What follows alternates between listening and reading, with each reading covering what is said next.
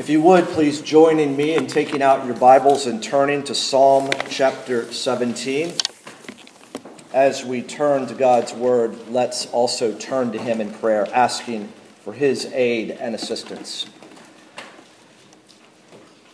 Almighty God, our Heavenly Father, we thank you for your Word. We thank you for preserving your very Word for your people.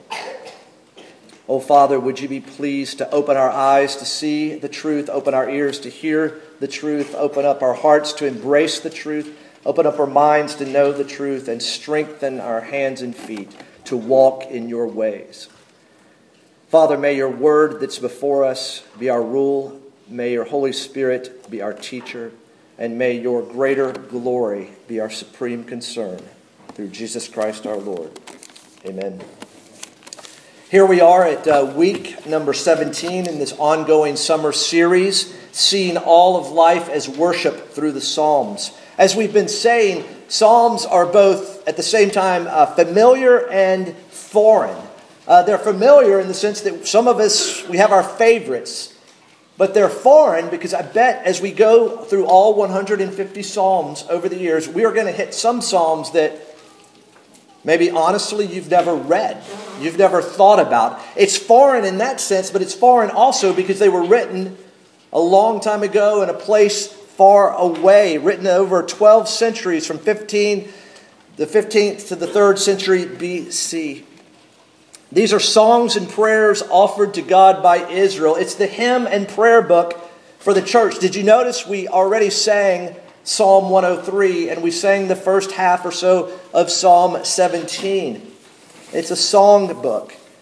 They are diverse and yet unified as they are centered upon the one true and living God, and as they always somehow bring together the, the divine human encounter. As poetry, of course, they cause us to slow down and think and reflect and meditate and hopefully ask questions.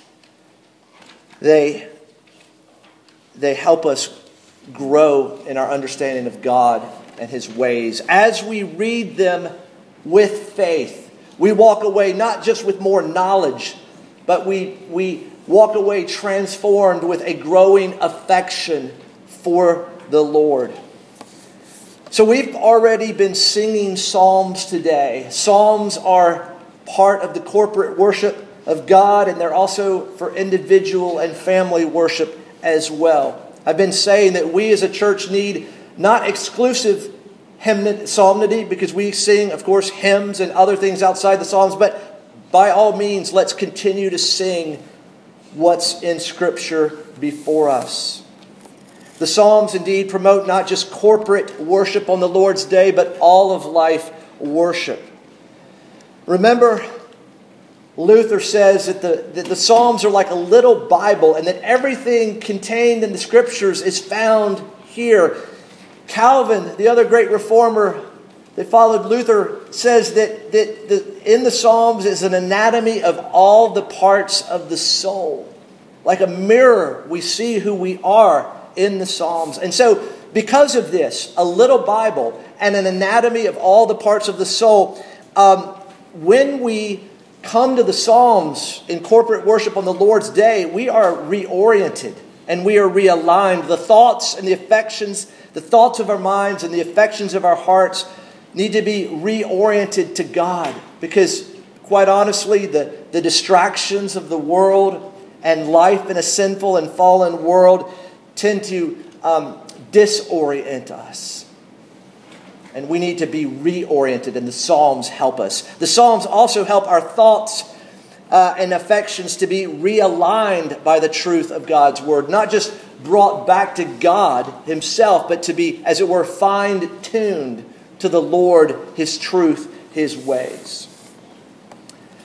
Now, looking at Psalm 17 before us, um, what's the structure? What's the outline of this? Um, you can see that it's like many Psalms, it's a movement from trouble to triumph. In the first five verses, you see David's condition. In the next uh, verses, 6 through 12, you see David's cry. And in the last verses, 13 through 15, you see David's consolation. You see in the first five verses a plea for vindication. In verses 6 through 14, a plea for protection. And then finally, in verse 15, it ends with great confidence. But our approach to Psalm 17 will be guided and governed by the heading and a bold declaration found in the middle of Psalm 17. Notice the heading a prayer of David. A prayer of David. This is the first psalm in the Psalter that's explicitly called a prayer. I believe two times before there's the word prayer in the Psalms where the author, David, in most cases is saying, um, It is my prayer or something like that. But this is the one that's actually labeled a prayer of David. And if you look at just how it opens, hear a just calls, O Lord, attend to my cry, a just calls, a, a righteous calls. As we will see as we work our way through, uh, the man who is praying this, who's writing this, is, is saying that I'm a righteous man, and hence the title, the prayer of a righteous man. Some of you may be familiar with uh, the letter of James, James 5, the second half of verse 16 says this The prayer of a righteous person has great power as it is working. Another translation, the effectual, fervent prayer of a righteous man availeth much. Here's another translation. The effective prayer of a righteous man can accomplish much. The effective prayer of a um, the prayer of a righteous man is powerful and effective. The effective, fervent prayer of a righteous man avails much. All these translations are saying something about the prayer of a righteous man. Remember in Luke's account of the Lord's Prayer, it starts off when the disciples say, Lord, teach us to pray. And you see, the, the Lord's Prayer is the response of that, of that asking of the disciples. And, and as our catechism rightly says, that it's not just the Lord's Prayer, it's all of God's Word. And in particular, I believe the Psalms will help us to learn how to pray, to be taught to pray, to, to start to pray, as it were, in another language that's not natural uh, from the beginning. We're, we're learning to pray. It's an authorized, as it were, response to God. We are praying God's word back to Him. But I want you to look now, not just at the heading, but look at the uh, verse 6. Verse 6, kind of in the middle. I call upon you, for you will answer me, O God. Um, you will answer me. Do you think there's a doubt in the mind of David? Do you think there's a doubt in the mind of the psalmist there? Absolutely not. Certainty, confidence, assurance. You will answer me, O God. It is a bold declaration. It is not just confidence in prayer, but I want to go as far as to say it is a guarantee of prayer. And I believe as we work our way through this psalm, we're going to see a three stage way you can guarantee your prayer will be answered. There are going to be three steps to ensure that God will listen to your prayer and answer you. Now, I know some of you have been longing for a how to sermon, right? Because that's what you're used to, and that's what you often don't get here, right? How to. Well, and you've got to bear with me to the end on this, okay? This is going to be a how to sermon. Here it is. Here's how to pray so that God, in the words of verse 6, will answer. Have, and this is the outline for those of you that need it, that it didn't make in it into the book. Have the right heart be in the right position and have the right attitude or show or demonstrate the right attitude. The right heart, the right position, and finally, the right attitude. Verses 1 through 5 have the right heart. Let me read that now. Hear a just cause, O Lord. Attend to my cry. Give ear to my prayer from lips free of deceit. From your presence, let my vindication come. Let your eyes behold the right. You have tried my heart. You have visited me by night. You have tested me, and you will find nothing. I have purposed that my mouth will not transgress with regard to the works of man, by the word of your lips, I have avoided the ways of the violent. My steps have held fast to your paths, my feet have not slipped. Here, in these first five verses, you hear the request or the plea for vindication.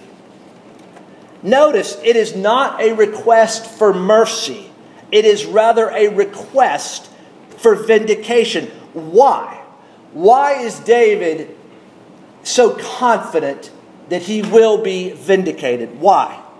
Because David is saying in so many words, I am deeply and completely innocent. Look at the detail. He is he says these are the claims David says, I am free of deceit. Uh, he's saying that he wants the Lord to behold the right, the rightness of himself and his actions. Um, look at, uh, he, he says this um, I, uh, I have not transgressed, I have avoided the ways, I've held fast your, your past, my feet have not slipped. He's not only not done the wrong thing, he's always done the right thing. And notice he is tried and tested. He is opening himself up to inspection and he is telling God, You will find nothing and you have found nothing. Look at verse 3. You have tried my heart, you have visited me by night. How many of you all are tired at night? Yes. That's why we go to sleep. And how many of you kind of don't have really good conversations in the middle of the night, right?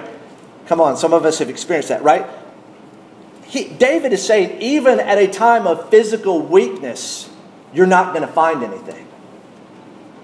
David is incredibly bold. I am open to inspection, nothing found.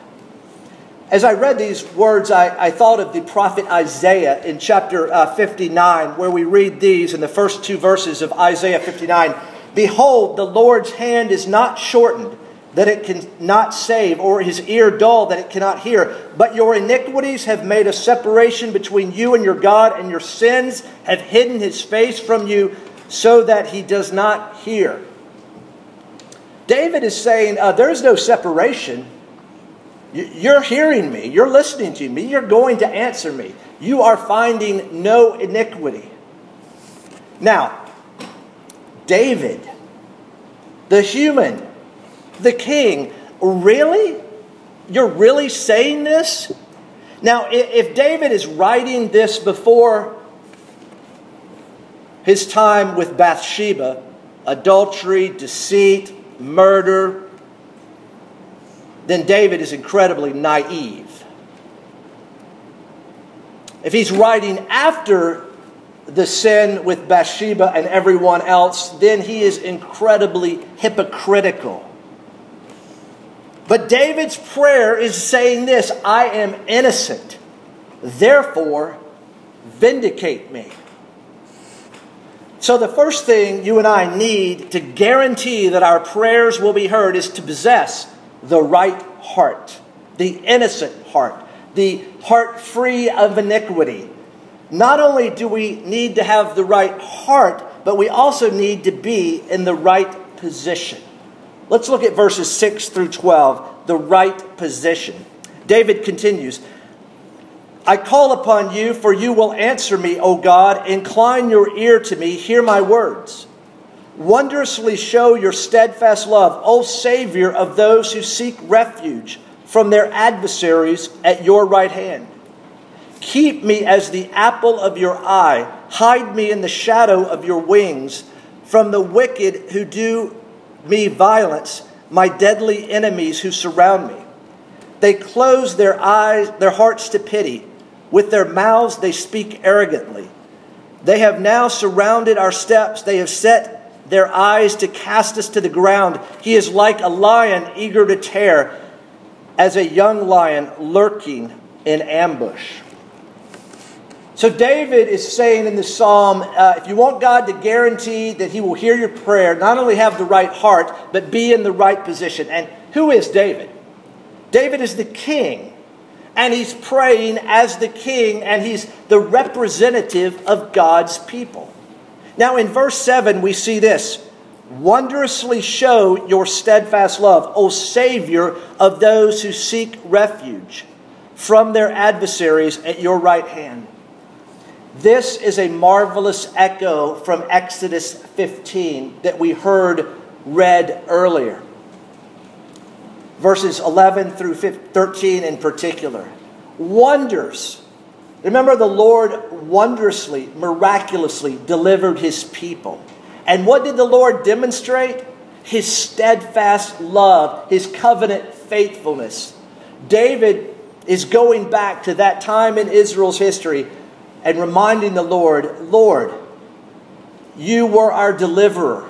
Be our deliverer now. And at your right hand, the Lord works mighty deeds. His right hand is there strengthened to do battle for God's people. So, verse 7 echoes the song sung at the time of the rescue from Egypt. But also, verse 8 continues Keep me as the apple of your eye, hide me in the shadow of your wings. That's an echo of Deuteronomy chapter 32, in particular, verse 10, where that same language as God's people being the apple of his eye is used. The apple of your eye. The original language really says the pupil of your eye. I think apple of your eye sounds better. But I want you to think about with me for a minute. Um, years ago, um, boxing used to be pretty popular in the U.S. In fact, probably the most famous boxer was the Kentucky native Cassius Clay, now uh, then Muhammad Ali. And if you remember how boxers box, they take blows, right? Chest blows, arm blows, kitty blows. But what do you always see a boxer do? Cover, there we go, cover up the eyes. Why? because the eyes are a precious part of your body, and you will do anything and everything to defend them. That's why when I get examined by an optometrist or an ophthalmologist, I am doing my best to defend my eyes and not let them touch it. The preciousness. David is saying, Lord, your people are the most valuable part of your possession. We are the apple of your eye. Defend us at all cost. David's prayer earlier was, Vindicate me. I'm innocent. Here he's saying, I am king. And do for us, do for me what you did for your people at the time of the Exodus. So we've now seen two things that are needed to have our, uh, to guarantee that our prayer will be answered by God, to have the right heart and to be in the right position, to be, as it were, one of God's people. Now, something else is needed, and we see that finally in verses 13 through 15 to show or to demonstrate the right attitude. Look with me at verse 13. Arise, O Lord, confront him, subdue him, deliver my soul from the wicked by your sword, from men by your hand, O Lord, from men of the world whose portion is in this life. You fill their womb with treasure, they are satisfied with children, and they leave their abundance to their infants. As for me, I shall behold your face in righteousness. When I awake, I shall be satisfied with your likeness. Here, David's prayer is this God, bring your forces to bear on my behalf, on the behalf of your people. Here, David is saying, Hey, God, you and your people have an alliance. You will be their God, and we will be your people. The alliance of God and his people and I hope you will see in here that, that it's not an overlap of interest, but it's an identity of interest. Think with me back to World War II. You had the Axis powers, the bad guys. And then you had the Allies, and you think in particular of the United States and uh, Great Britain and Russia, the Allied powers. Now, do you think our interest in World War II was identical? Do you think we wanting the British Empire to continue was really what we wanted to see happen? No. Our interests weren't identical, and you certainly saw that in the Soviet Union and the United States. They weren't identical, but they overlapped. There was a common co belligerency, as it were. But that's not what David is saying. David is saying, God, our interests are identical. You know, God, my enemies, the ones we're facing, those are your enemies. And God, your enemies are my enemies. That's the right attitude that David is having. God's enemies are my enemies. He is saying, God, deliver us, protect us. Because you know what? We are looking at our enemies the same way you are looking at your enemies. And then look at the verse 15 again as it ends. As for me, I shall behold your face in righteousness. When I awake, I shall be satisfied with your likeness. Here is an attitude of confidence. It is a it's parallel to verse 6. You will answer me. Yeah, it's not will, it's shall. It means the same thing. I shall behold your face in righteousness when I awake, and most likely that's the idea of when I um, uh, go beyond death. I shall be, I will be satisfied with your likeness. David ends with great confidence and assurance. And he says, I have the right attitude because God, I am aligned to you and to your ways. Now, those of you that have been here for a while know that this guarantee is not really a guarantee, is it? There's a lot of strings attached, aren't there? I mean, it's blindingly obvious.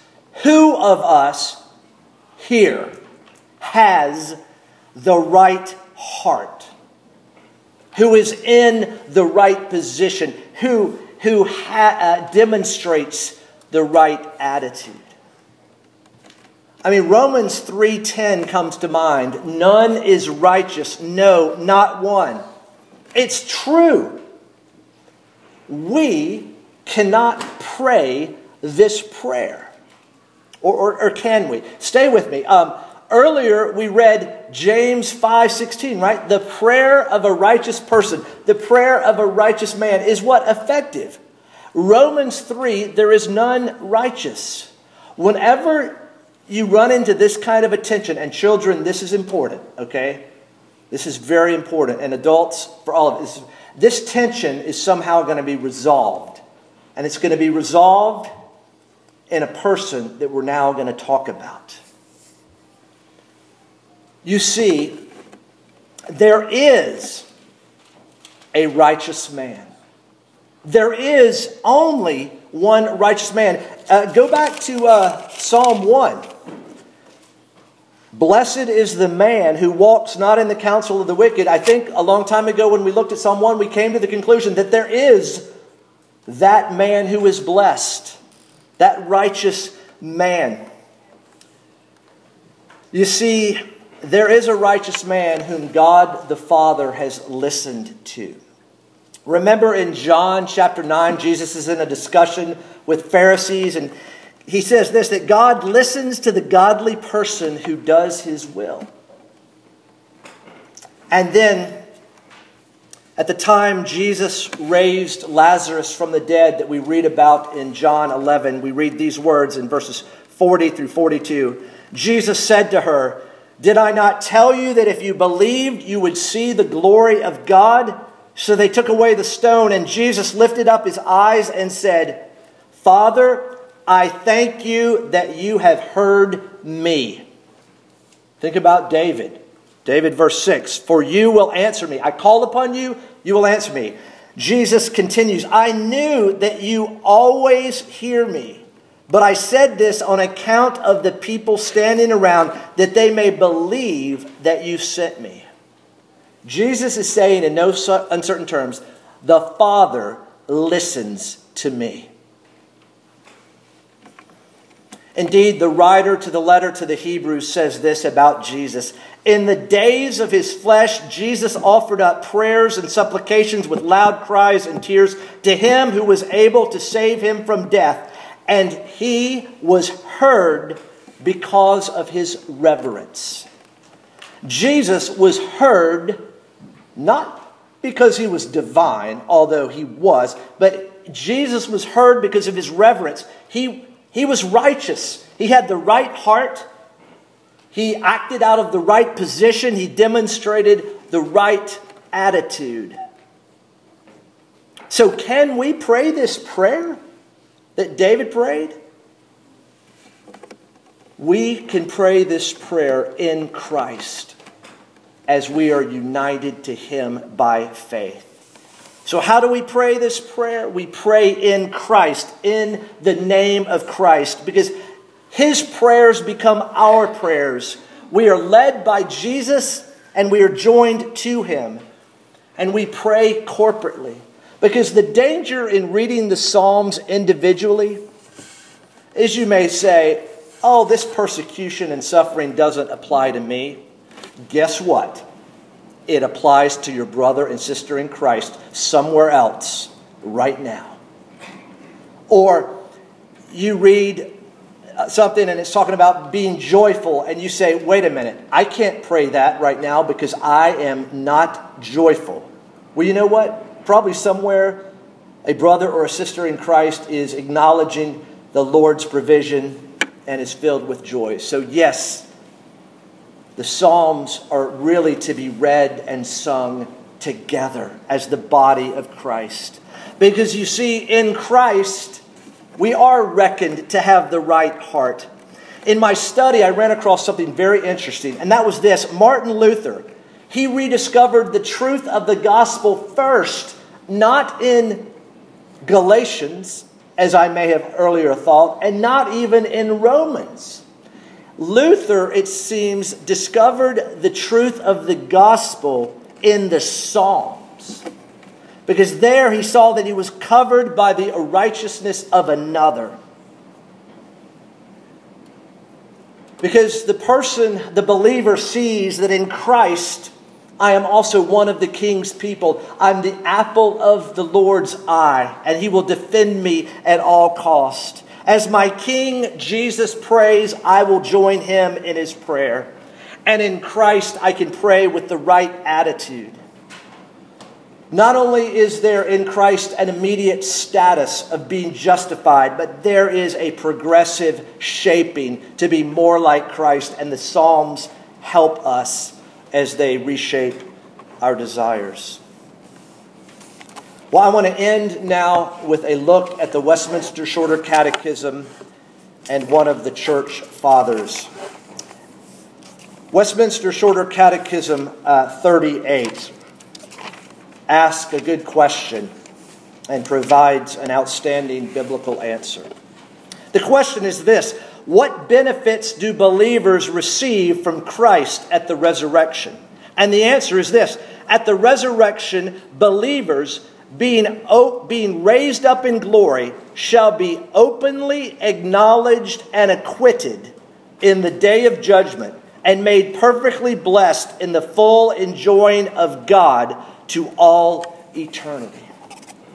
You see, there's a day coming when the vindication of God's people will be made absolutely clear.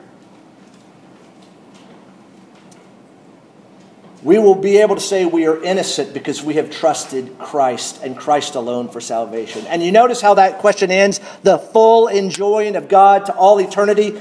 As for me, I shall behold your face in righteousness. When I awake, I shall be satisfied with your likeness. I will be with the Lord forever.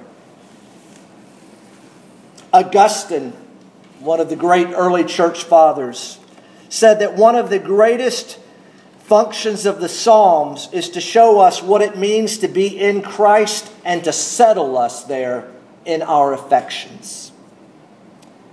So I want to end by asking this question Are you settled in Christ? Are the affections of your heart settled in Christ? The prayer of Jesus Christ has great power and it is working.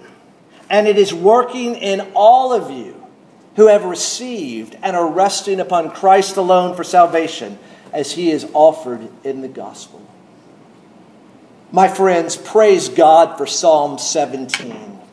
Give thanks that it points us to the only one person who was and is and ever will be, in and of himself, righteous and it's by faith in Him and Him alone that God the Father, God the Judge, God the Redeemer looks upon us and sees the right heart, the right position, and the right attitude. Let's pray.